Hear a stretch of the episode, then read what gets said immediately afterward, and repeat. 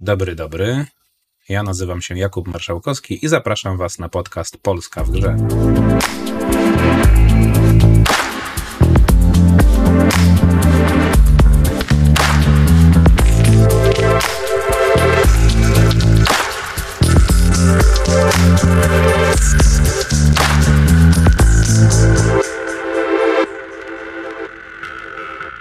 Dzisiejszym odcinku jest ze mną Jan Grochowski z Black Eye Games. Witam.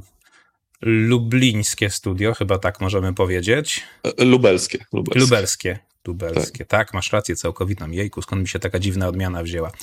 E, dobra, w waszym portfolio jest tam jakaś nowsza historia, ale tak przede wszystkim są dwa tytuły. E, Gloria Victis i Gloria Victis Zitch Survival. Nie wiem, czy wszyscy słuchacze wiedzą, co to i z czym to się je, a o tym będziemy właściwie dzisiaj rozmawiali, no to może powinniśmy to trochę wprowadzić. Możesz proszę opowiedzieć, co to jest, czym się różni? Jasne. Na wstępie chciałbym bardzo podziękować za zaproszenie mnie do, do tego podcastu. Bardzo mi, bardzo mi miło. E, nasze dwie główne produkcje jest to Gloria Victis e, Medieval MMORPG, czyli jest to gra z gatunku MMORPG, która bardzo wyróżnia się samym settingiem, czyli takim low fantasy, e, bardzo low fantasy, w którym mamy bardzo mało elementów typowych dla, dla różnych MMO, a, a bardzo mocno skupiamy się na średniowieczu. I E, najważniejszym chyba elementem jest system walki, który jest bardzo unikatowy. Jest on dosyć wzorowany na e, grze Mountain Blade i chyba in, żadne inne MMO nie ma takiego systemu walki. Czyli tak naprawdę polega to na tym, że e, nasza walka jest bardzo podobna do gier akcji, w większości MMO poruszamy naszą postacią po prostu przycisk klikając myszką, gdzie ma iść y, i w sumie klikamy umiejętności od 1 do 9 na naszej klawiaturze, tak w uproszczeniu. U nas liczą się kierunki ataków, wyczucie, cała technika walki, mm, ustawienie graczy, Ba mamy bardzo taktyczną grę pod tym względem. Yy... Czyli ten kombat jest dosyć skomplikowany, tak? Dosyć wymagający od gracza, ale jednocześnie dający mu sporo możliwości, wyzwań i ciekawy. Tak, tak, dokładnie. Jest bardzo skill-based, tak zwanie nasza gra. Okej, okay, możemy to tak na pewno określić. Mhm. Tak, tak, tak. Polega to na tym, że tak naprawdę gracz, który ma bardzo dużo umiejętności, jest w stanie zrobić startową postać ze startowym ekwipunkiem i pokonać gracza, który ma postać na najwyższym poziomie, jest najlepszy ekwipunek yy, i po prostu jest dużo słabszym graczem. Więc no, jest to dosyć nietypowe jak na MMO. Ma to swoje wady i zalety, chętnie o tym potem opowiem. Yy, przechodząc do drugiej gry, która, która jest naszym portfolio w świecie Gloria Victis, jest to Siege Survival Gloria Victis. Yy, jest to gra która polega na tym, że jesteśmy grupą niedobitków w obleganym zamku i musimy przeżyć. Taką najbliższą referencją, której nie ukrywamy, jest This War of Mine. I gra jest bardzo postawiona na fabułę, jest grą single player i, i ogólnie rzecz biorąc y, jest bardzo mocno strategiczną odnogą naszego studia, kiedy, kiedy MMO jest taką grą typową akcji. Dobra, to pewnie ważniejszą opowieścią dla nas tutaj będzie jednak e, MMO, czyli to główne Gloria Victis. E, to ja jeszcze, żeby to trochę spozycjonować, zapytałbym, żebyś się odniósł do jakiejś takiej no, głównej konkurencji na rynku. Moje skojarzenie byłoby takie z zewnątrz. Przyznam się, pograłem w to kiedyś dawno i najwyżej godzinę może, nie jakoś szczególnie dużo, ale kojarzyłoby mi się z jakichś filmików, z innych takich rzeczy z Chivalry, czy z czymś jednak innym byś się porównywał. I jakie tu by były różnice. Jasne. Gry typu Chivalry, Mordhau yy, czy Battle Blade po pierwsze nie są grami MMO. Mają bardzo podobny system walki i, i szczerze powiedziawszy nie uważamy tych gier za konkurencję wręcz może w drugą stronę, bo wiemy, że ludzie, którzy grają w tego typu gry w pewnym momencie mają taki niedosyt, że chcieliby zagrać tego typu grę, ale MMO. I to tak naprawdę przyświecało też całej, całej naszej produkcji, że y, chcemy trafiać w gracza, który, który bardzo lubi gry tego typu y, pod względem systemu walki, ale chciałby zagrać w coś, co jest bardziej imersyjne pod względem y, rozwoju postaci, sojuszy, gildii, przejmowania zamków, i tak dalej, bo, bo takich systemów za bardzo nie ma w, w grach podobnych pod względem systemu walki taką to, czekaj, konkur- to, mhm. to spróbuję do tego się odnieść, czyli tamte gry są takimi bardziej counter-strike'ami, tak? Gdzie dostajemy tak, jakąś tak, mapkę, tak. na niej wykonujemy jakąś misję, koniec, a u was jest jednak jakiś open świat i tych, ci gracze, którzy są e, jednocześnie na serwerze, w zasadzie prawie nie ma ograniczeń, w jakiej liczbie się spotkają. Dokładnie, dokładnie. Nie ma, nie ma takich odgórnych ograniczeń. E, cała mapa jest podzielona na lokacje, którą gracz, które gracze przejmują, rozbudowują. Praktycznie każdy przedmiot, który jest w obiegu, musi zostać wytworzony przez, przez graczy, więc jest to taki typowy e, MMO z otwartym światem, pełną gębą. Dobra, coś jeszcze z innej strony konkurencji jakiejś, a jak to po stronie MMO innych można by się może gdzieś porównywać? Jasne. No, tak naprawdę ta taka nisza gier, która ma yy, bardzo duże walki między graczami i chociaż częściowy lód, czyli możliwości grabienia przedmiotów wroga, to wydaje mi się, że najbliższe gry, na które mógłbym spojrzeć, byłby to Mortal Online i Albion Online. I, i, i gdzieś, tam, gdzieś tam upatrujemy w tych grach yy, po, po, pokrewne, pokrewne po prostu produkcje. Przy czym one są w zupełnie innym settingu, bo one nie są low fantasy w takim sensie jak my, w sensie tam, tam, tamte gry występują w nich czary, plus są grami, w których jest tak zwany system full loot, czyli przy śmierci tracimy cały ekwipunek. U nas jest to bardzo zmiękczone, w sensie gracz w określonych arenach może stracić tylko i wyłącznie jakąś część swojego ekwipunku, ale to też nie jest oczywiste, że straci, ponieważ e, jest małe okienko, w którym przeciwnik może nam to zrobić. Co powoduje, że nasza gra jest pod tym względem łagodniejsza, powiedzmy, dla graczy. Tak, to jest ta kategoria hardkorowości, którą pamiętam z kawałków życia zmarnowanych na Ultime Online na przykład, gdzie był tak. full loot. E, to też, jak rozumiem, powoduje dużo emocji u graczy, które te, te, ten loot, e, które będziemy sobie gdzieś za chwilę dalej jeszcze dyskutowali. E, dobra, low fantasy znaczy, że u was prawie nie ma magii, prawie nie ma ras, są pewnie tylko ludzie. Mhm. Znaczy, to, to prawie nie ma magii, jest ograniczone powiedzmy, że do tego, że e, istnieje kilka przeciwników, którzy, kilkoro przeciwników, którzy są powiedzmy e, fantastyczni. Tak jak ostatnio daliśmy takiego najsilniejszego bossa w grze, który jest wilkołakiem. I wynika to tak naprawdę z tego, że po tylu latach produkcji doszliśmy do takiego wniosku, że ciężko jest zrobić, oprzeć całą grę na przeciwnikach humanoidalnych i takich normalnych zwierzętach. E, nie da, i zrobić z tego ciekawą e, walkę pod względem player versus environment. To znaczy, boss, no jeżeli mówimy o walce, która jest realistyczna, no to boss też nie może robić jakichś mm, wielkich zamachów i tak dalej. E, rzeczy, które byłyby nierealistyczne, e, jeżeli byśmy chcieli startować taki zupełny no fantazy. Dlatego uznajemy się za low fantazy, ale staramy się te elementy dodawać jako takie może w skrajności, takie najtrudniejsze wyzwania, coś, z czym gracz niekoniecznie musi się stykać na co dzień grając w naszą grę. Dobra, to definicyjnie w ramach wprowadzenia potrzebujemy tu jeszcze jeden termin przegadać. To co to jest to ongoing game? To się pojawia jako termin od lat kilku w różnych nagrodach na przykład, albo w różnych kampaniach promocyjnych. Na czym to polega? Mm, no, nie jestem pewny, czy jest jedna y, konkretna definicja tego. Całą tego pewnością nie. Poprosimy o tak. Twoją. Jasne. No, no, my się tak naprawdę na co dzień spotykamy z określeniem game as a service, który dla mnie jest najsensowniejszym, yy, najbardziej znanym, może o tak powiem. Czyli gra, która non-stop jest rozwijana, i według mnie, według mojej definicji, jest to gra, która rozwija się dynamicznie poprzez yy, albo wkład graczy, czyli przeróżne mody, albo poprzez rozwój tej gry po prostu ciągły, czyli różne sezony w rozgrywkach. Yy, chodzi po prostu o to, według mnie Ongoing Game to jest taka gra, która, gdy wrócimy do niej po pół roku, ona jest w pewnym sensie inna.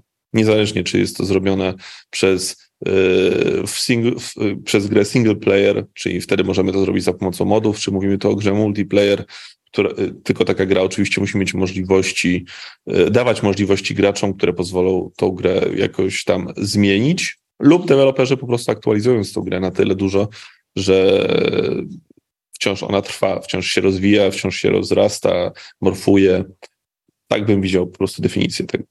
No właśnie, to skoro się już tu pojawiło to Game as a Service, to jeszcze pewnie powinniśmy powiedzieć e, live opsy, czyli te ciągłe dodatki, ciągłe aktualizacje. Wy macie tego jakieś e, absolutnie kosmiczne liczby w, w historii e, gry, bo to jest wiele lat i, i cała masa update'ów. Tak, no jest to coś, z czego jestem bardzo dumny, e, bo jest to takie DNA naszej firmy. To znaczy staramy się aktualizować naszą grę przynajmniej raz w tygodniu. Oczywiście nie zawsze to, to, to wyjdzie, zwłaszcza gdy mówimy o sezonach urlopowych, świętach i, i, i, tego typu okazjach. Natomiast e, przyzwyczailiśmy naszych graczy do tego, że reagujemy najszybciej jak się da na jakieś krytyczne problemy. One zazwyczaj są aktualizowane w tym samym dniu po zgłoszeniu tego. E, nagradzamy też graczy za zgłaszanie krytycznych bugów po prostu walutą premium w grze. Mm, ale no, staramy się aktualizować naszą grę co tydzień mm, przeróżnym kontentem i tych aktualizacji na samym Steamie mieliśmy, jak dobrze kojarzę, w tym momencie ponad 360. Tak naprawdę jeszcze przed Steamem y, produkowaliśmy naszą grę przez kilka lat, y, więc tych aktualizacji jest już prawie, że 500. Mm, no, jeszcze powiedzmy, tygodni... ile to lat. No właśnie, no bo to, to, to tak naprawdę nasze serwery naszej gry zostały uruchomione po raz pierwszy, przy czym po raz pierwszy to to, to mówimy o takim serwerze, w którym jeszcze był symulatorem chodzenia. E, w 2012 tak, roku. pamiętam takiego builda, chodziło się tylko i niewiele więcej dało się zrobić. No. Tak, ja, ja ci powiem że teraz tak jak o tym rozmawiamy, sobie zdałem sprawę, że to mniej więcej był, gdzieś tam się zgrywało z Pyrkonem w 2012 roku, bo pierwszy raz pokazaliśmy naszą grę na Pyrkonie w 2012 roku. Nie pamiętam, w którym miesiącu się on odbywa. E, na pewno serwery uruchomiliśmy tak pierwszy raz testowo dla grupki graczy jakoś w kwietniu 2012 roku, no to czyli czyli 3, przepraszam, 13 roku, a nie 12 roku, 13 roku. To znaczy, że minęło już ponad 10 lat od kiedy, od kiedy zaczęliśmy pracować nad y, Glorią. No dobrze, fantastyczne statystyki. Czujecie się hmm, najlepszą polską ongoing game? Wiesz co, powiem ci szczerze, że z tego co wiem, to w kontekście światowym pod względem ilości aktualizacji i częstotliwości aktualizacji jesteśmy drugą naj, najczęściej aktualizowaną grą, yy, bo pierwszą jest yy, Runscape, yy, który po prostu robi to samo co my, czyli aktualizuje grę co tydzień, tylko kilka lat dłużej, co pozwala mi w jakiś sposób oceniać nas jako godnych przynajmniej nominacji najlepszej gry ongoing w Polsce. Co, co, się, co się zdarzyło i za co jestem bardzo szczęśliwy. Dobra, a teraz od strony statystyk patrzę sobie na SteamDB. Akurat ta jedyna mhm. statystyka, którą tam mamy dostępną tak w sposób czytelny i próbujemy nią wszyscy jako branża oceniać premiery innych tytułów, tam słabo mhm. pasuje, ale do was jako do e, Game as a Service chyba ten Players Right Now i ten 20 Hour Peak pasuje bardzo dobrze. 465 e, moment odświeżę, 468 graczy właśnie w tej chwili, 644 w ciągu 24 godzin i oni mhm. wszyscy są na jednym serwerze, na jednej mapie. Y, nie są na jednym serwerze, o tyle, że mamy serwer per kontynent. To znaczy mamy trzy, serwer, mamy trzy serwery, y, jeden jest na Amerykę Północną i Południową, no to już sam w sumie skłamałem, że jest per kontynent. Jeden jest na Amerykę Północną i Południową, drugi jest na część Europy, a trzeci serwer jest y, azjatycki. Czyli one też są e, trochę strefami czasowymi podzielone. Strefami czasowymi, przy czym nie, nie, jest tak, że liczba graczy jest jakby podzielona równo na trzy. Wynika to właśnie ze stref czasowych, czyli tak naprawdę w tym momencie najwięcej graczy, bo jesteśmy, mówimy, mówimy teraz jesteśmy godzina przed 14, czyli tak naprawdę mamy prime time w okolicach y, Chin. Y, więc teraz pewnie najwięcej graczy jest na serwerze azjatyckim, po czym większość graczy będzie na serwerze europejskim, a po, potem większość graczy będzie na serwerze y, Ameryki. Dobra, to jeszcze podciągnę z tych statystyk. Y, all time peak, czyli najwyższy pik kiedykolwiek, trzy miesiące temu ponad 4000 osób na raz. Mhm. To co robiliście wtedy i jak zniosły to serwery? Jasne. Mieliśmy premierę naszej gry, to znaczy wyjścia z Early Access na Steamie, bo y, byliśmy w Early Accessie kilka lat. Być może kilka lat za długo, y, ale wynikało to po prostu z tego, że no chcieliśmy być jak najbardziej fair wobec graczy i jak najbardziej dopieścić naszą grę przed wyjściem z tego early accessu.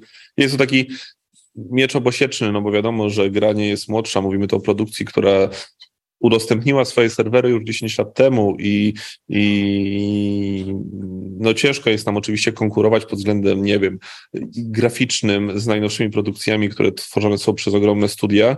Natomiast jak sam zauważyłeś, patrząc na pik naszych graczy, no, nasza gra jest niszowa, ona trafia do pewnej niszy. E, no ta nisza pozwala nam istnieć i tworzyć tą grę. I wiesz, nie musimy się porównywać w gruncie rzeczy do World of Warcraft, mających setki tysięcy graczy online, no bo oczywiście fajnie jest porównać się z absolutnie największymi na świecie, a nie chciałbym za, jakby zapominać o tym, że, że bardzo, bardzo mało produkcji istnieje przez tyle lat, co my i tak naprawdę i tak jesteśmy, jestem prawie pewny, yy, w top 1% najliczniej granych gier na Steama w tym momencie, gdybyśmy sobie przejechali po yy, statystykach. No właśnie miałem tu protestować, że stygmatyzujesz się trochę za bardzo tą niszą, bo ja sobie kilka innych polskich gier multiplayer spróbowałem w międzyczasie otworzyć dla porównania. E, kilka tytułów, które miały być multiplayer i wyszły nie tak dawno, to nawet zmilczę, bo mają te statystyki nieporównywalnie gorsze, więc właściwie nie ma tu po co ich chyba piętnować. Takim tytułem porówny, z porównywalnymi statystykami, może odrobinę lepszymi, jest w tej chwili na przykład World War 3. No tylko tu jest jednak różnica, tak? WW3 jest w tej chwili darmowe, a wy jesteście cały czas grą e, pełnopłatną, tak? Trzeba wyskoczyć z kasiorki, żeby zagrać. Tak, oczywiście. W sensie patrząc na najbliższą naszą, jedną z najbliższych konkurencji, czy ten Albion Online, o którym wspominałem, no to w momencie, kiedy oni przeszli na free to play, no to ich pik na Steamie wzrósł, jak dobrze pamiętam, dziesięciokrotnie. I tak Czyli tego, podpuszczasz mnie tu do pytania, czy wybieracie się na free to play?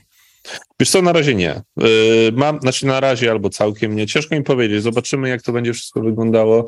Natomiast nie mamy tego na razie aktualnie w planach. Yy, Free to play ma też bardzo dużo swoich problemów. Bardzo dużo trudniej jest kontrolować populację pod względem e, cheaterów czy graczy, którzy farmią złoto i tak dalej. W ogóle Albion Online miał bardzo taką ciężką historię w momencie przejścia na free to play, ponieważ oni musieli wytoczyć wojnę e, osobom, które farmiły e, golda w grze, czyli, czyli masowo używając botów lub, no powiedzmy, rąk własnych e, z krajów zazwyczaj trzeciego świata, to jest tak Indonezja, Wietnam zazwyczaj. farmerów. Mhm. Tak. E, potwornie im psuły ekonomię, psuli ekonomię i tak naprawdę sprzedaż ich, no powiedzmy, waluty premium i musieli po prostu takie osoby banować. Każda gra MMO to robi, tylko w momencie przejścia na free to play ten problem był tak nasilony i w grę wchodzą już tak duże pieniądze, że oni mieli potworne ataki DDoS przez bardzo długi czas w związku z, to, z tym wszystkim. Dobra, do tego może za chwilę jeszcze ja chętnie z Tobą o tym porozmawiam, o, tym, o tych trudnościach związanych, ale jakoś tak jeszcze, żeby tu nie uciekło. E, czy w takim razie coś macie jeszcze specjalnego, innego, nietypowego w modelu biznesowym? No bo jest e, gra na Steamie 79 e, zł widzę dzisiaj i to jest mhm. nieprzeceniona, czyli nie jest jakaś potwornie droga właściwie należałoby powiedzieć, mhm. ale macie też jakieś in-upy, dodatki, coś tam jest jest bardziej jeszcze gdzieś w grze, czy, czy to jest tylko to? Wiesz co, ogólnie rzecz biorąc, przy samym, znaczy najważniejszą taką częścią jest to, że mamy in-upy w formie supporter shopu w naszej grze. Y, jest to sklep, w którym nawet na samym otwarciu mówimy graczom, że y, dostają takiego pop-upa, że, że jakby nie jest od nich wymagane to kupno do jakiejkolwiek gry na, mm, na jakimkolwiek poziomie, ale jeżeli chcą wesprzeć produkcję, to mogą to zrobić. Tam są głównie skórki y, do, do przedmiotów, mm, rzeczy w stylu zmiany nazwy postaci, postaci i tak dalej. Nie ma pay nie ma to win? Według mnie nie. W sensie wydaje mi się, że według naszych graczy też nie, yy, ale to znowu jest definicja, którą każdy, każdy, każdy ma, bo niektórzy Jasne. założą, że pay to win jest na przykład możliwość przyspieszenia ekspienia swojej postaci, czyli bicia poziomu. No ale znowu, nasza gra jest skonstruowana tak, że nawet na startowym poziomie osoba, która potrafi dobrze grać, jest w stanie pokonać osobę na najwyższym poziomie, więc no, według mnie to absolutnie nie jest pay to win. I nie ma co ukrywać, że, że bez tego nasze studio by nie istniało, no bo jest to prawie połowa naszych przychodów. No widzisz, to jest bardzo ciekawa informacja, czyli e, sprzedaż gry pewnie głównie na Steamie, nie wiem czy jesteście na jakichś innych platformach albo czy są znaczące, to jest połowa, mhm. a te inapy, skórki, kosmetyka w grze, ten supporter shop to jest druga połowa aż, to jest bardzo potężny mm, podział taki, nie spodziewałbym się aż tak. Mhm. No, w sensie wszystko dąży jakby do, do tego, żeby wykorzystywać możliwie tą monetyzację, no bo wiesz, nasza gra jest tak, jak zwróciłeś uwagę, tania. Mało osób zdaje sobie w ogóle sprawę, że jak e, ktoś, na przykład cena bazowa, tak jak tutaj to 80 zł, no to od razu swój kawałek tortu bierze Steam. E, jest jakaś tam powiedzmy część e, refundów, płacisz podatki, płacisz VAT i tak dalej, i tak dalej, ale jednocześnie w takiej skali globalnej masz ceny regionalne, które co prawda całkiem niedawno się zmieniły na takie mniej skrajne, ale, ale do takich przeliczeń powiem Ci szczerze, wewnętrznych y, game devu, uwzględniających ceny regionalne, kiedy chcesz sobie estymować sprzedaż i, i zobaczyć, ile pieniędzy mniej więcej Twoja gra może zarobić na jednej sztuce, no to bierzesz sobie bazową cenę w dolarach i 30% z niej to jest mniej więcej to, co ty otrzymasz, uwzględniając po prostu to, że są ceny regionalne, e, share Steama i tak dalej, i tak dalej. Teraz jest troszeczkę mm, lepiej. Mięsko, może... uwielbiamy mięsko w tej audycji, ale muszę zapytać, bo 30% wydaje mi się, że to jest y, niedużo. Czy to już uwzględnia też jakieś wyprzedaże, czy... Nie, kompletnie nie uwzględnia wyprzedaży. Ja mówię teraz o, o tej bazowej cenie, więc wiesz, tak naprawdę w momencie, gdy jeszcze masz swoją grę na wyprzedaży, no to zarabiasz tylko i wyłącznie na ilości sprzedanej gry, prawda? No i my tutaj tym nadrabiamy sobie, że mamy dosyć niską cenę naszej gry, zwłaszcza teraz, no bo ona, wiesz, cena gry się nie zmieniła od tych 7 lat, od których jesteśmy na Steamie, a 7 lat temu 80 zł było warte też troszeczkę więcej niż jest teraz, tak naprawdę, ze względu na inflację, która nie występuje tylko u nas w, w złotówkach, no ale jednak każda waluta yy, influje na świecie. Dobra, pociągnąłbym jeszcze sekundę to 30%, bo ja słyszałem wersję i z 40% i z 50%, to pewnie trochę zależy jednak od regionalizacji gry. Tu bym Jeżeli słyszysz takim... 50%, to ona w ogóle nie bierze pod uwagę regionalizacji, bo jakby 50% to jest takie bazowe, co dostaje mniej więcej deweloper z danej waluty, ale gdy porównasz sobie po prostu jakby yy, siłę złotówki do dolara i tego, jak są inne regiony, no to wychodzi około 30%. Takie jest przynajmniej moje doświadczenie. Ono Dobra, przykaz... ale skąd są wasi gracze w takim razie jeszcze? Jaka, jaki jest rozkład geograficzny gracza takiej? Jest bardzo szeroki. Wiesz, powiem ci szczerze, że mieliśmy. Jest, jest to dosyć okresowe, to jest ciekawe, bo na przykład jeszcze kilka lat temu naszym drugim największym rynkiem były Chiny, e, a w tym momencie najwięcej kopii gry i ogólnie mm, powiedzmy przychodu jest z Ameryki Północnej. E, przy czym na przykład nie jest to serwer, który ma absolutnie najwięcej graczy, bo troszkę więcej graczy ma Europa. Wynika to z tego, prawdopodobnie, takie jest moje śmiałe założenie, ale wydaje mi się, że mam rację, że gracze na przykład z Ameryki Północnej częściej zmieniają gry, mają mniejsze przywiązanie do gier, prawdopodobnie mają takich powiedzmy więcej bodźców pod względem różnych promocji wokół siebie, czy tego, na co ich stać po prostu, no bo jednak e, 20 zł dla kogoś z Ameryki to jest, jak dobrze kojarzę, godzina płacy minimalnej, mniej więcej prawda? No, chyba, 20 dolarów, a nie 20 zł, 20, 20 dolarów. dolarów. O, 15 tak. powiedzmy. No, a, a... a, nie jest też tak trochę, że, że, że Amerykanin, czy tam powiedzmy też Europa Zachodnia, będąc mhm. trochę bogatszą, chętniej wydaje pieniądze na te rzeczy w waszym supporter shopie? Tak, tak, tak, zdecydowanie jest. No dlatego ogólnie rzecz biorąc mówię, no, nasz główny przychód w tym momencie to jest Ameryka Północna, natomiast jako ciekawostkę mówię też to, że nie są oni najliczniejszą rzeszą graczy, tak? Jasne, to jak już sobie rozmawiamy o rzeczach, rzeszach graczy, to domknijmy jeszcze jeden temat. To ile ta gra właściwie ma graczy? No bo macie pewnie jakąś swoją statystykę, która jest troszeczkę dokładniejsza niż liczba graczy grających no na raz. Nie wiem, liczba graczy wracających codziennie, czy raz w tygodniu. Jak to liczycie? Wiesz co? Yy, właśnie, to jest, to jest dobre pytanie, bo każdy ma, znaczy definicje oczywiście liczby graczy są różne, no bo tak dla przykładu, w tym momencie, tak jak powiedziałeś, yy, taki pik jednorazowo z, yy, w jednym momencie zalogowanych graczy na tygodniu to jest tam powiedzmy około 6, 650 graczy, na weekendzie jest to więcej, co daje pewnie liczbę w ciągu miesiąca około, musiałbym sprawdzić, teraz trochę strzelę, więc mogę trochę się, bo nie, bo nie sprawdzałem tego w ostatnim czasie, ale powiedzmy 30-40 tysięcy unikatowych graczy w ciągu miesiąca. E, natomiast przez te wszystkie lata, które, które tworzyliśmy naszą grę, to samej aktywacji gry na Steamie, e, mieliśmy 700 tysięcy. No jak teraz sprawdzałem, to było 698 tysięcy bodajże kluczy to jest niezła no to wszystko się, graczy. No, to, mhm. to wszystko się rozkłada po prostu w czasie tych, tych, wielu lat i to jest absolutnie normalne, prawda? No, trzeba sobie zdawać sprawę, że y, w ogóle średnia y, czasu grania na Steamie w jakąkolwiek grę przez powiedzmy statystycznego gracza, no to jest kilka godzin. Więc e, zawsze jest tak, że gdy mamy premierę gry i mamy największy ruch od Steama i sprzedamy absolutną większość naszych kopii e, w pierwszym, powiedzmy, miesiącu od premiery w porównaniu na przykład do następnego roku, e, no to ta liczba graczy zacznie nam spadać. Więc no, są takie różne ciekawe założenia, które na przykład my dla naszych estymacji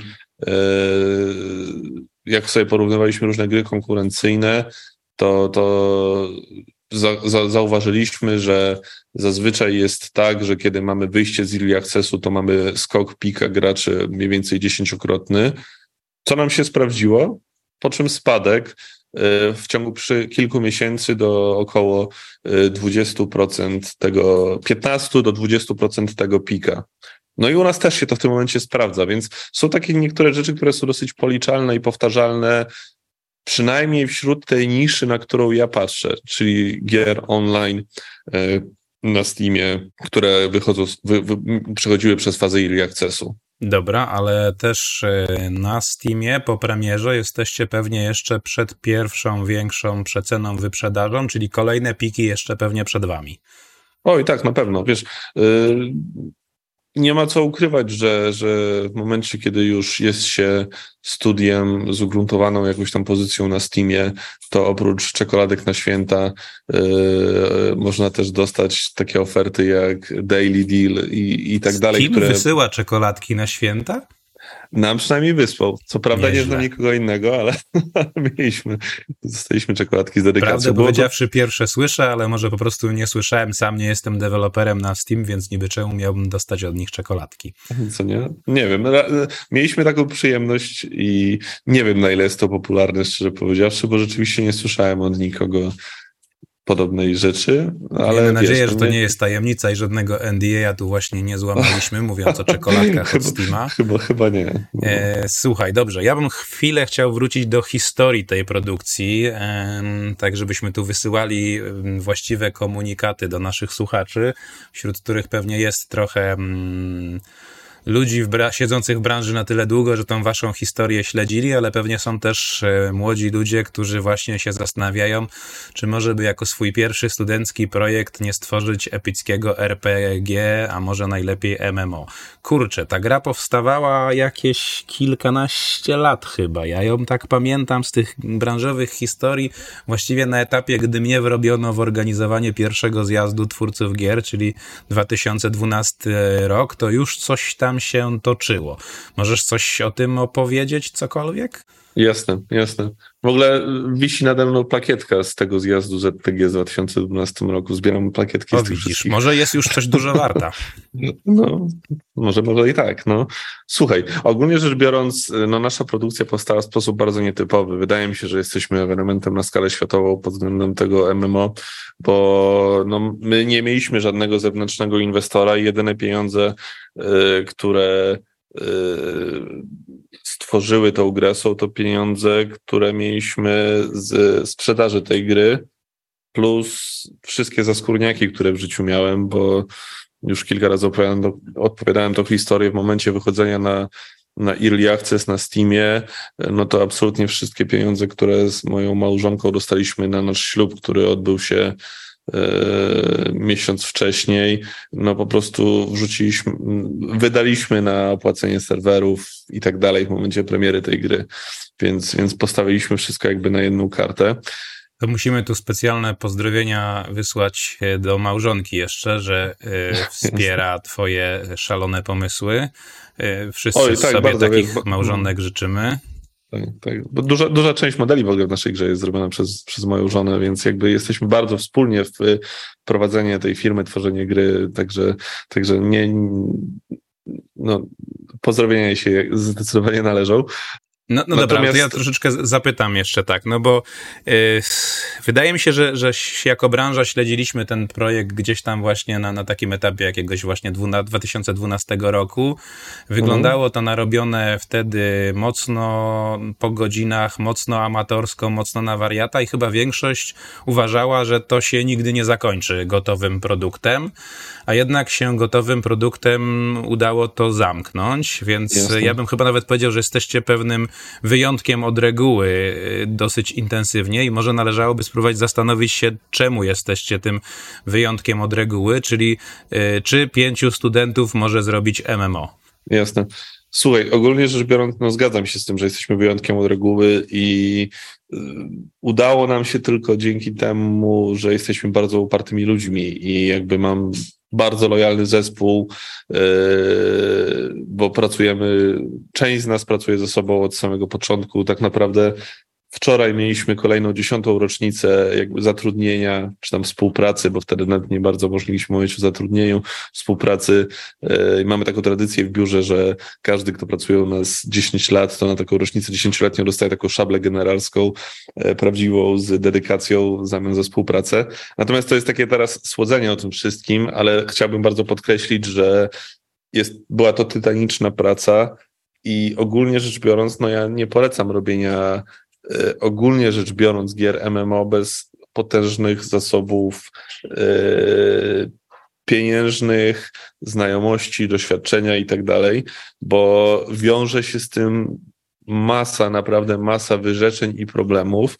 I wiesz, ja, ja no, można powiedzieć, że poświęciłem temu 10 lat mojego życia, no bo bardzo często były sytuacje, w których ja nie miałem weekendów, czy wstawałem po nocach, bo coś się wywaliło. Na szczęście mm, rzadko dotyczyło to y, moich współpracowników, bo jakby podchodzę, wychodzę z takiego założenia, że no ja muszę, że jeżeli trzeba robić coś takiego nietypowego, co, co, co, co wymaga tego typu wyrzeczeń, no to po pierwsze muszę to robić to ja jako, jako lider zespołu. I wiesz, no to się odbija i na zdrowiu, e, i na relacjach rodzinnych, i, i, i trzeba o tym bardzo pamiętać. I, i jakby robienie sam. Doskonale cię rozumiem, wstawanie po nocach, bo gracze dzwonią, że serwer się wywalił, to przypomina mi, dlaczego ja już nie prowadzę e, gry online, którą też parę lat prowadziłem, także tak. Dokładnie, dokładnie. Dobrze, Zresztą, ale wiesz, no. jeszcze mi się hmm. tak wydaje, że gdzieś w pewnym momencie w tym, w tym waszym procesie, w tym waszym zespole pojawiła się jednak pewna profesjonalizacja, tak? Zaczęli się pojawiać jednak ludzie z doświadczeniem z innych projektów, a nie tylko kadra taka stricte studencka, będąca stricte samoukami i tak dalej. Wiesz co, Głupio mi to przyznać, ale niekoniecznie. To znaczy, outsource, jeżeli używaliśmy outsourcu przy naszym projekcie, to zawsze robiliśmy to od najlepszych. To znaczy, jestem. Yy, bardzo dumny z tego, że na przykład nasze animacje, większość tych animacji e, robił Kuba Kisiel, który był animatorem przy Wiedźminie e, Trójce na przykład. Ja w ogóle jako dziecko, tak sobie teraz wspominam taką anegdotę, że ja się na przykład nigdy nie miałem tego, e, powiedzmy, daru interesowania się sportem.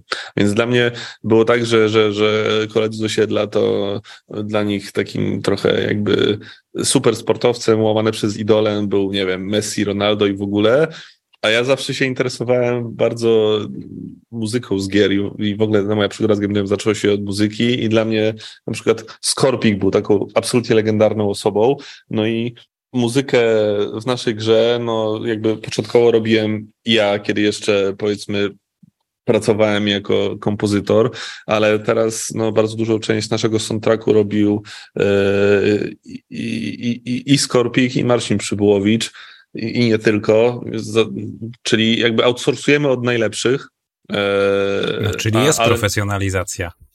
Tak, tak, tak, absolutnie, ale naszy, to znaczy też taką ciekawostką naszego zespołu i czymś, co spowodowało, że ta gra się tak ciągnie e, przez tyle lat i cały czas żyje, działa, jest jakby dosyć unikatowa skala tego, jak wiele osób mamy zatrudnionego z naszego community, bo y, przykładowo wszyscy designerzy i wszyscy testerzy w naszym zespole na przestrzeni czasu byli zatrudniani z właśnie z najlepszych graczy z naszych serwerów.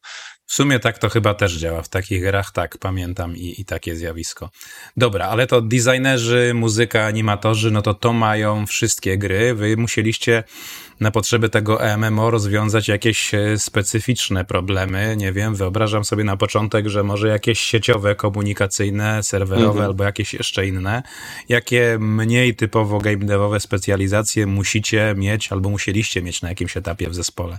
Wiesz co, no na pewno czymś, co nie jest oczywiste z perspektywy yy, studia tworzącego gry jest ogólnie to, że no musisz albo mieć administratora serwerów, albo musisz sam się nauczyć tego robić. To znaczy, to, to, to wszystko robić, czyli po prostu musisz, musisz hostować swoje serwery, musisz e, trzymać e, dane o graczach. Tu wchodzimy jeszcze w tematy RODO, mm, ogólnie rzecz biorąc, tematy związane z przechowywaniem i procesowaniem e, danych nie tylko Twoich pracowników, ale i jakby nie patrzeć Twoich klientów, czyli graczy. Więc jest to o wiele bardziej skomplikowane i szczerze powiedziawszy, to jest coś, co o czym wszystkie takie ekipy, które się porywają, właśnie studenckie ekipy robiące MMO się porywają, no nie bardzo mają pojęcie, o jakiej skali problemów tutaj mówimy, e, no bo nie mogą go mieć, nie mogą ich mieć, prawda? No, takie rzeczy jak próby włamów na serwery, e, próby, próby zrobienia komuś, że tak powiem, krzywdy, czy ataki DDoS są no, normalne dla tego typu gier i niestety są nieodzowną częścią tego wszystkiego. E, I, I chyba są nawet bardziej ciężką, cięższą częścią e, do, do ciągnięcia do premiery i obsługi późniejszej gry niż sama skala trudności, która e, rośnie e, przy tworzeniu gry MMO w porównaniu do gry single player. No bo mamy to doświadczenie jako studio, wydaje, wydaliśmy grę Siege Survival, która, która moim zdaniem jest bardzo, bardzo fajną grą, bardzo ciekawą grą. Ale była e, prostsza do stworzenia, prawda? Słuchaj, no to jest nieporównywalnie. Ja, ja mam wrażenie, że my więcej kwartalnie pracy wsadzamy w aktualizację do MMO niż jakby y, musieliśmy wsadzić pracy w stworzenie Siege Survival, gdyby tak skondensować tą pracę no jednak też jest tak, że ten Sea Survival powstał oczywiście dłużej, tylko że powstawał mniejszą ilością osób yy, i tak dalej, no ale no, to, to jest w ogóle nieporównywalne. Wydaje mi się, że jakbym powiedział, że nakład zrobienia feature'a jakiegoś w MMO jest 10 razy większy niż zrobienia tego w single playerze, to bym się nie mylił. Yy, nie chodzi mi to tylko o takie rzeczy najbardziej oczywiste, czyli to, że musimy coś zrobić sieciowo i musimy to zrobić maksymalnie dobrze zoptymalizowanie pod względem przesyłania tych informacji sieciowych i obliczeń na serwerze, który przecież musi e, setki, jak nie tysiące graczy jednocześnie obsłużyć, ale chodzi też o to, że każdy e, feature w grze MMO, która jest kompetytywna, tak jak nasza, e, musi musi uwzględniać wszystkie możliwe eksploity i musi uwzględniać to, że przecież jeżeli gramy w grę MMO, w której walczymy z innymi graczami, to za każdym razem, kiedy my wygramy, mamy przyjemne uczucie, ale kiedy drugi gracz przegrywa, to zazwyczaj ma To też mamy uczucie. przyjemne uczucie, że on przegrywa.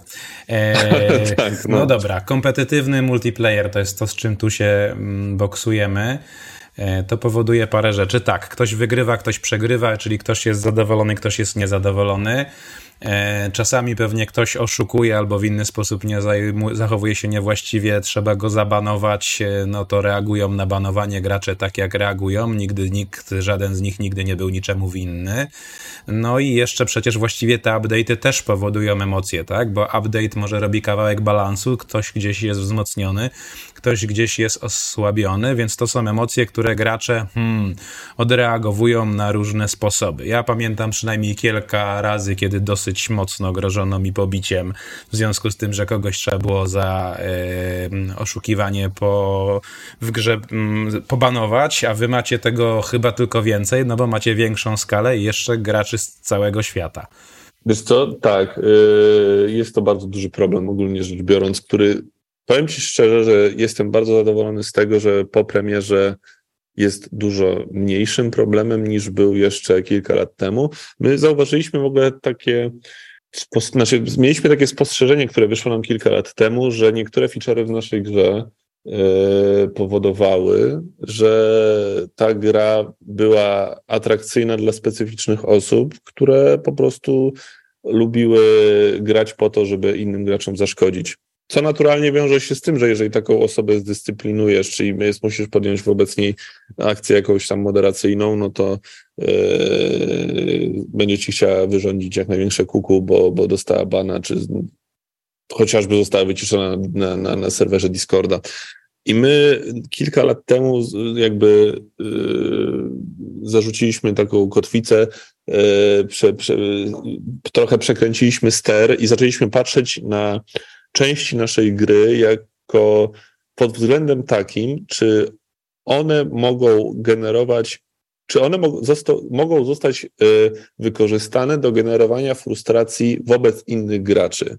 I my zaczęliśmy się takich rzeczy pozbywać z gry. W sensie zaczęliśmy przerabiać naszą grę tak, żebyśmy mogli jakby y, oczywiście wygrywać, żebyśmy mogli cieszyć się z tego zwycięstwa, ale żeby dać jak najmniej możliwości, w cudzysłowie, krzywdzenia innych osób w taki sposób, żeby one przestały na przykład grać w grę. Bo Ale to trochę przesuwa też grę w inną niszę, tak? Bo odbiorca robi się troszeczkę Oczywiście. inny.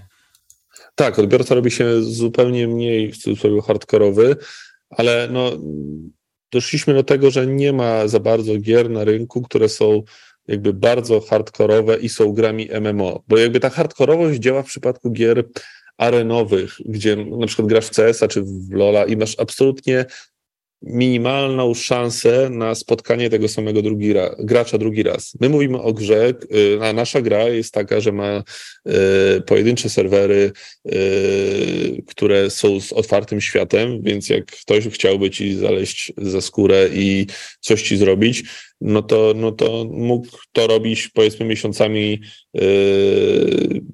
na przykład mścić się za coś tam. Więc jakby my bardzo mocno zmieniliśmy nasz design gry, yy, co oczywiście wiązało się z tym, że ludzie nie byli w stanie tego bezpośrednio zrozumieć. I jest to taki absolutnie typowy przykład błędu przeżywalności, gdy wiesz, masz, masz grę, która jest bardzo niszowa i chcesz poszerzyć tę niszę, ale żeby poszerzyć tę niszę, musisz znaleźć przykłady które y, są związane z tym, dlaczego ci gracze, którzy już nie grają, nie, przestali grać. I zazwyczaj to się w ogóle kompletnie nie pokrywa z tym, co aktualni gracze uważają, że powinien się robić. No ale dlatego, że oni właśnie przebili się przez ten błąd przeżywalności, ten dysonans poznawczy i, i oni uważają, że ta część jest ok, no ale im się to podobało po prostu i często musimy to zmienić, dlatego żeby inna rzesza graczy mogła, mogła przyjść. I to są zmiany, które są często niezrozumiałe przez, przez naszych graczy. Powodują fochy, protesty. Tak, tak, tak. Ja, ja, ja absolutnie nie chcę tutaj mówić, że my jesteśmy jacyś tam nieomylni i tak dalej. Absolutnie tak nie jest. Ta popełniamy błędy tak jak każdy człowiek. Eee, natomiast punkt widzenia gracza na pewno bardzo mocno się zmienia, kiedy zaczyna widzieć to wszystko szerzej i jestem na 100%, w 100% pewny, że każda z zatrudnionych naszych testerów, designerów, którzy zostali zatrudnieni z community, bardzo szybko zaczęli widzieć różne rzeczy szerzej i po prostu zmieniali poglądy na, na, na swoje sprawy, na, na różne sprawy związane w grze. Bo w ogóle gra działa, tego typu gry działają zupełnie inaczej na różnych kontynentach, na różnych serwerach. Widać, że gracze grają w różny sposób, yy, inaczej pod, pod, podejmują kompetytywność no, to są zupełnie inne rzeczy. One są bardzo w ogóle ciekawe. To jest chyba coś, co naj, naj, jest najciekawsze w naszej robocie. E, to jest to, że mm, no, widzimy grę online, widzimy, dajemy ludziom powiedzmy narzędzia do tego, żeby oni grali na swój sposób i oglądanie tego, jak grają, jest no, bardzo interesujące mm, z mojej perspektywy i na pewno z perspektywy każdego, kto pracuje w naszej firmie i przy tego typu grach. Ja bym chciał, żeby tu może jeszcze jedna rzecz y, wybrzmiała odrobinkę dokładniej, czyli to y, ten negatywny feedback od graczy, czyli tak, z jednej strony mhm. macie więcej powodów na negatywny feedback, bo wystarczy, że ktoś przegra i już może być nieszczęśliwy w porównaniu z jakimś tam single playerem czy coś takiego, mhm. a z drugiej strony no to jest y, tak, w single playerze co nam może grozić jako deweloperowi jako negatywny feedback. No negatyw na Steamie, nie fajnie, jakiś komentarz na YouTubie albo hejterski post na Twitterze i może prawie koniec listy, tak? A u was gracz może na przykład próbować przychodzić do gry i psuć ją i szkodzić innym graczom, może próbować dosować, może próbować się włamywać, groźby takie i inne, tych możliwości jest sporo.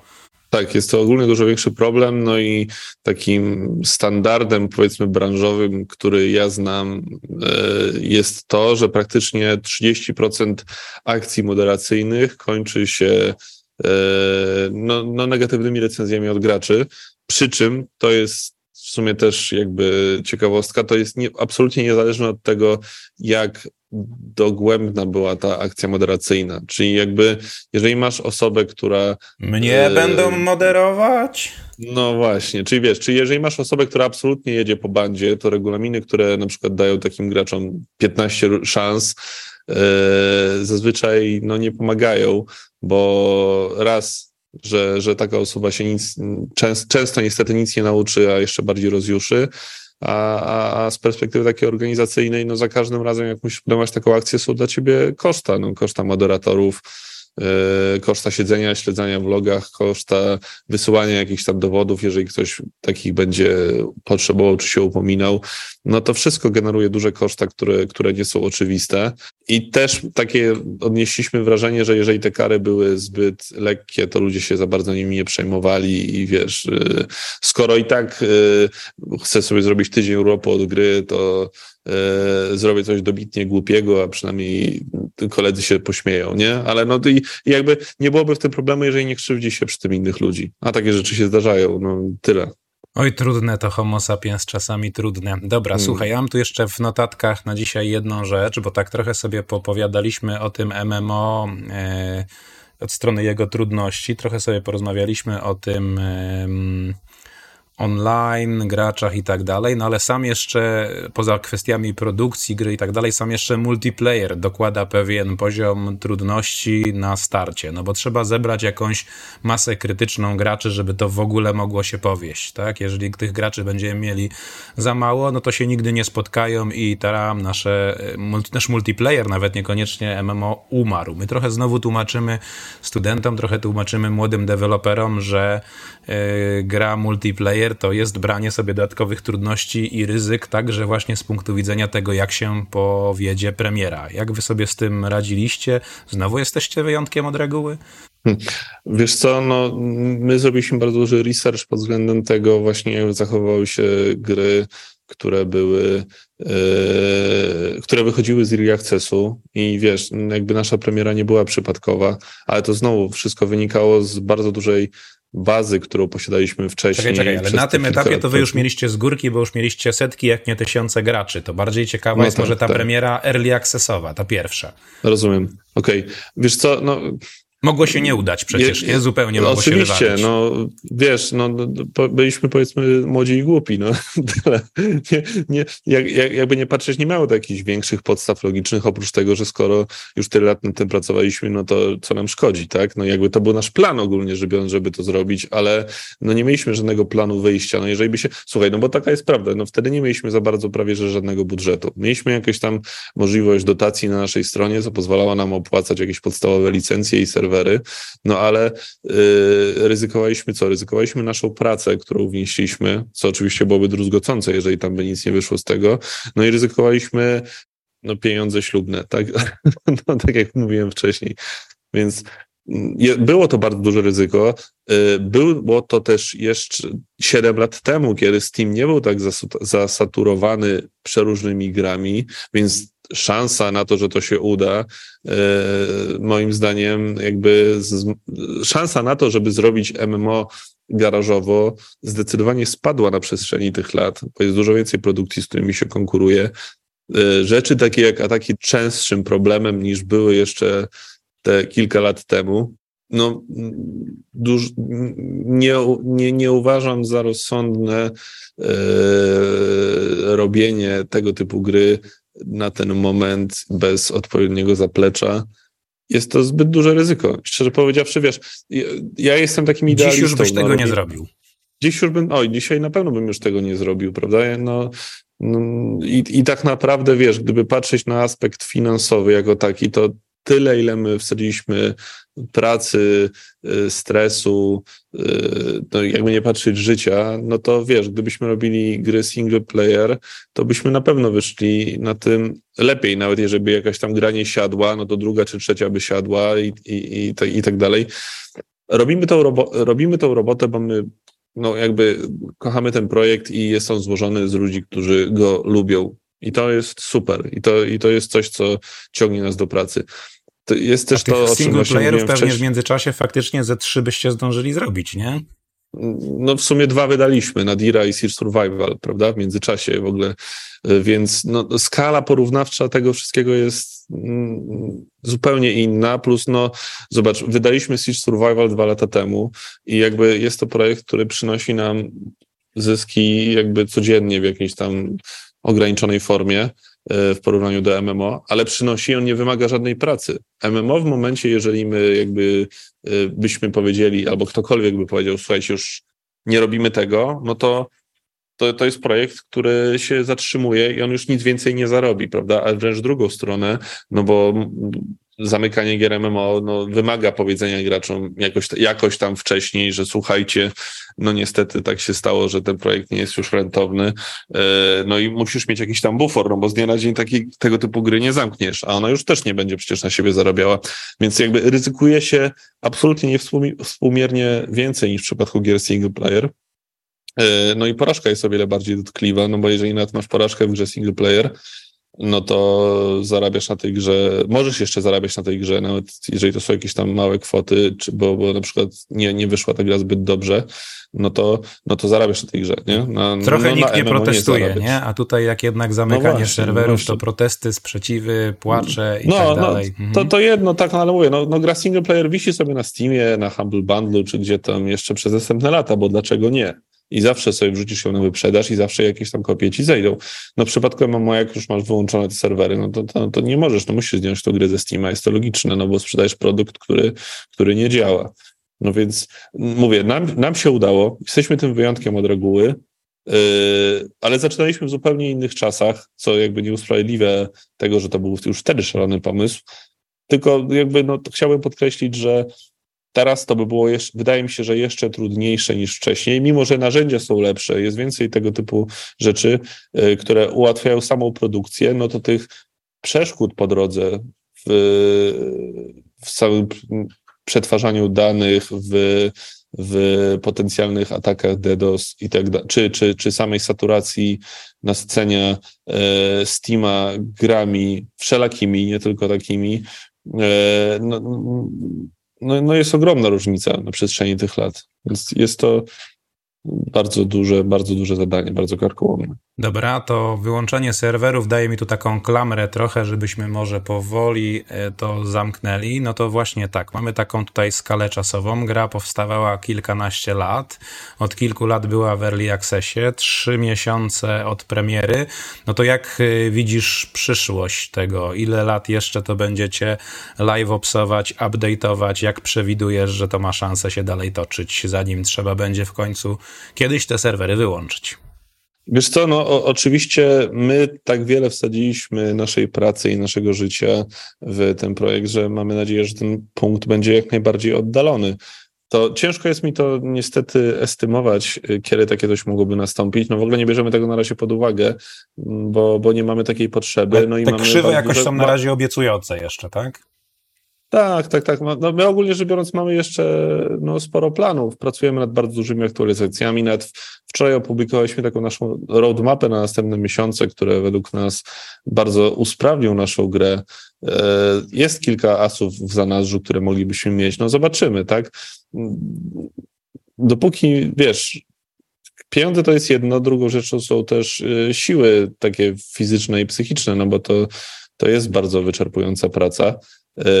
Na pewno mamy baterie podładowane po premierze, bo, bo wiesz, no nie, nie, ma co, nie ma co ukrywać, że tyle lat doczłap, doczłapać się do tej premiery też było trudną rzeczą i to nie było oczywiste. No teraz mamy te baterie podładowane. No, no i zobaczymy. No, wiesz, no, no, no dawanie, nie, nie, chciałbym dawać żadnego terminu w tym momencie, no bo w ogóle tym, nad tym się nie zastanawiamy. No. Ale wydaje się, że no, przynajmniej kilka lat istnienia projektu jeszcze przed wami jest. Mam nadzieję. No, wiesz, ży, wiesz, życie jest przewrotne, kurczę, no jak wpadnę pod samochód, to nie będzie, nie? Kto Ale... z nas zgadłby trzy lata tak temu, że czeka nas pandemia, a potem wojna. E, no, dokładnie, dokładnie. Dobrze, to tu może to zamknijmy, czyli yy, podsumowując, y, drogie dzieci, nie róbcie MMORPG, chyba, że jesteście yy, Black Eye Games. Dziękuję ci bardzo za rozmowę. Dziękuję.